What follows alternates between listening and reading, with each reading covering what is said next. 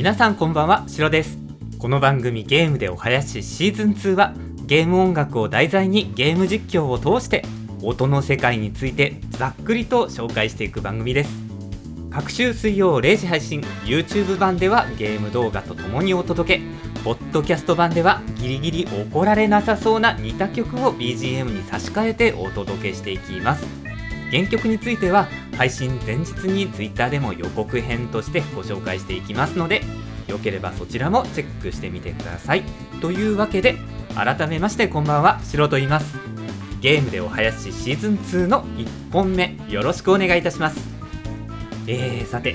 証拠りもなくまた YouTube、ポッドキャストの配信を始めることにしました。タイトルはゲームでお囃子そのままですが今度は和楽器から少し枠を広げまして音楽や音声全般についていろいろとお話ししていけたらと思っています。でそれとですね皆さんこの番組くくりとしてはゲーム実況になります。任天堂さんの著作権についてのアナウンスをなんとなく眺めていたらどうやらのプレイ動画プレイ実況についてかなり寛大なスタンスをとってらっしゃるみたいでそれによるとただただゲームの中の街を歩きながらその BGM について愛を語る番組みたいなのも政府っぽかったんですよ。とはいえあのゆっくり音楽だけ聴けるようにしてしまうとさすがに違法アップロードっぽくなってしまうんで BGM だけが流れないように僕はずっと喋り続けますのでゆっくり音楽の方だけ聴きたいなっていう方は是非サントラを購入してください。あそれと YouTube 版はゲーム実況という形で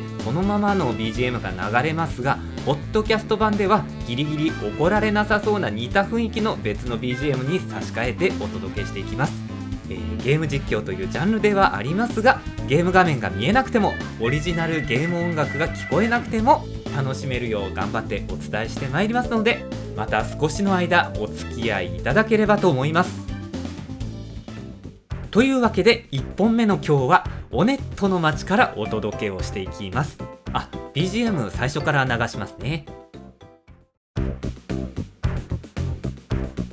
このイントロ2回目以降の通常イントロ。もうここももう大好きなんですよ。このズンタッタッタズンタッタッタっていうこのスネアドラム的な音あるじゃないですか。でこの音多分1音ごとに音のピッチを変えて表情をつけてるんですよ。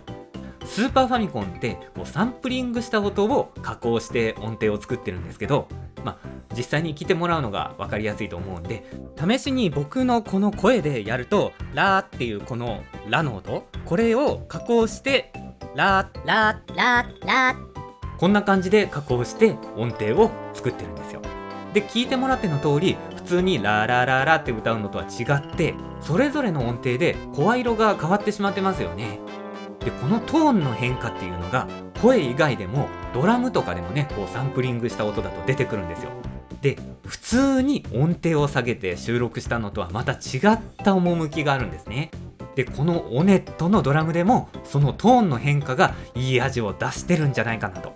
でもう一つこの BGM のアクセントになってる要素がありましてこの曲はあのステレオの設定がすごくくっきりしてるんですよ。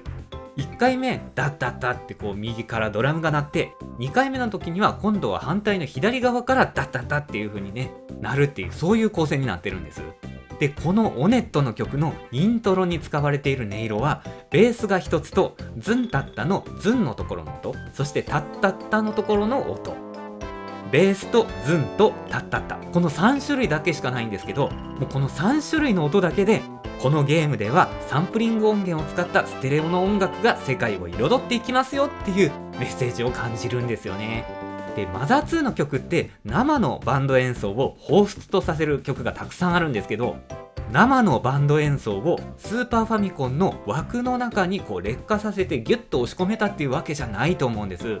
このオネットの曲にしても一発ごとにピッチが変わって戻ってくるドラムとか2秒ごとに音の出どころが一番右と一番左を行ったり来たりするドラムとかこういう生バンドじゃないからこそできる表現がモリモリに盛られてるように思うんです。でまあそんなオネットの BGM もう一つの肝になってるのが、まあ、あくまでも個人的な印象なんですがこのオネットの岬古い別荘のそばでラッパの男性をあラッパの練習をしている男性。この人ですね。この人に話しかけると街中に響け俺のメロディーっていうセリフと一緒に。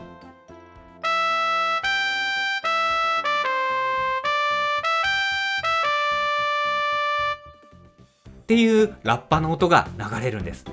オネットの BGM の構成を振り返ってみると A メロ B メロ A メロと繰り返した後に C メロが入るんですけどこの C メロでそれまで意気揚々としていた雰囲気がちょっとだけ心細い雰囲気になるんですね。でそんな中元気づけるようにメインのメロディーの合いの手でラッパが入るんです。このラッパ街中に響けって言ってるこの岬の人が吹いてるラッパじゃないかと思うんですよね。実際に街の方までラッパの音が聞こえていて主人公のネスはその音に元気づけられてるんじゃないかって思うんですよ。そしてもう一つちょっともう一回さっきのラッパ吹いてもらいますね。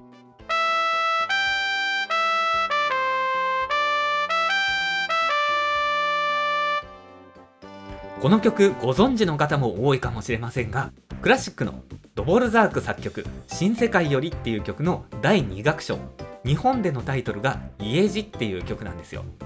家へ帰る道と書いて家路この家路のメロディーはタイトル通り主人公にとって生まれ育った街を思い出すメロディーじゃないかと思うんです。この曲のこの部分のメロディーは、えー、ヨナ抜き音階っていうね音階で構成されてましてヨナ抜き音階っていうのはドレミファソラシドからファとシュを取り除いた音階で、まあ、ちょっと鳴らしてみますね。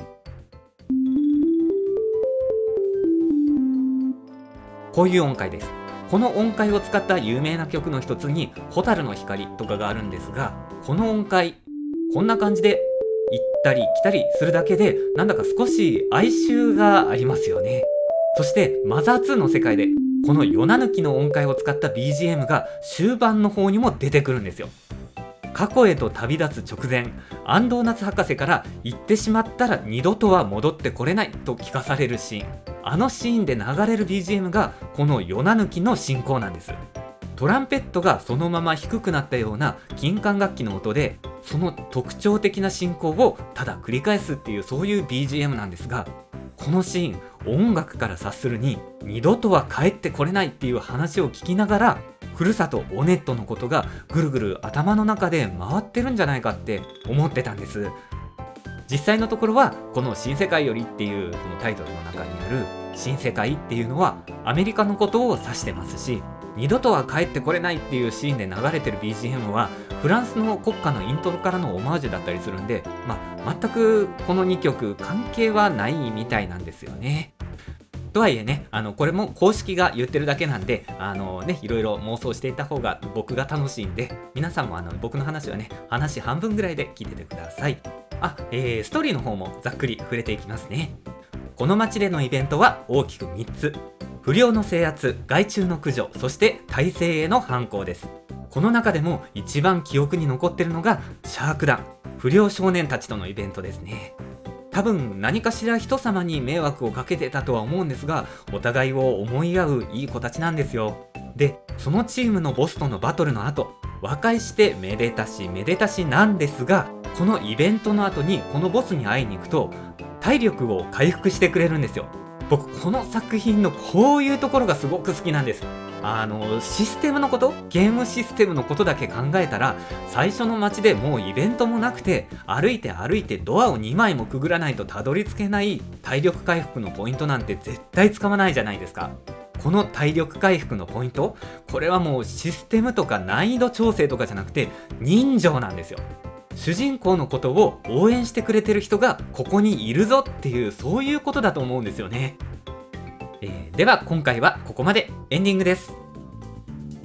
ゲームでお囃子シーズン2はそんじょそこらの一般人私シロがゲーム音楽を通じて音の世界のあれこれをご紹介しています。なるべく分かりやすい表現を心がけていますが語弊のある表現や勉強不足で誤ったことをお伝えしていることもあるかもしれません。内容の審議にはご注意の上音の世界の面白さを雰囲気でなんとなく感じていただければ嬉しいです。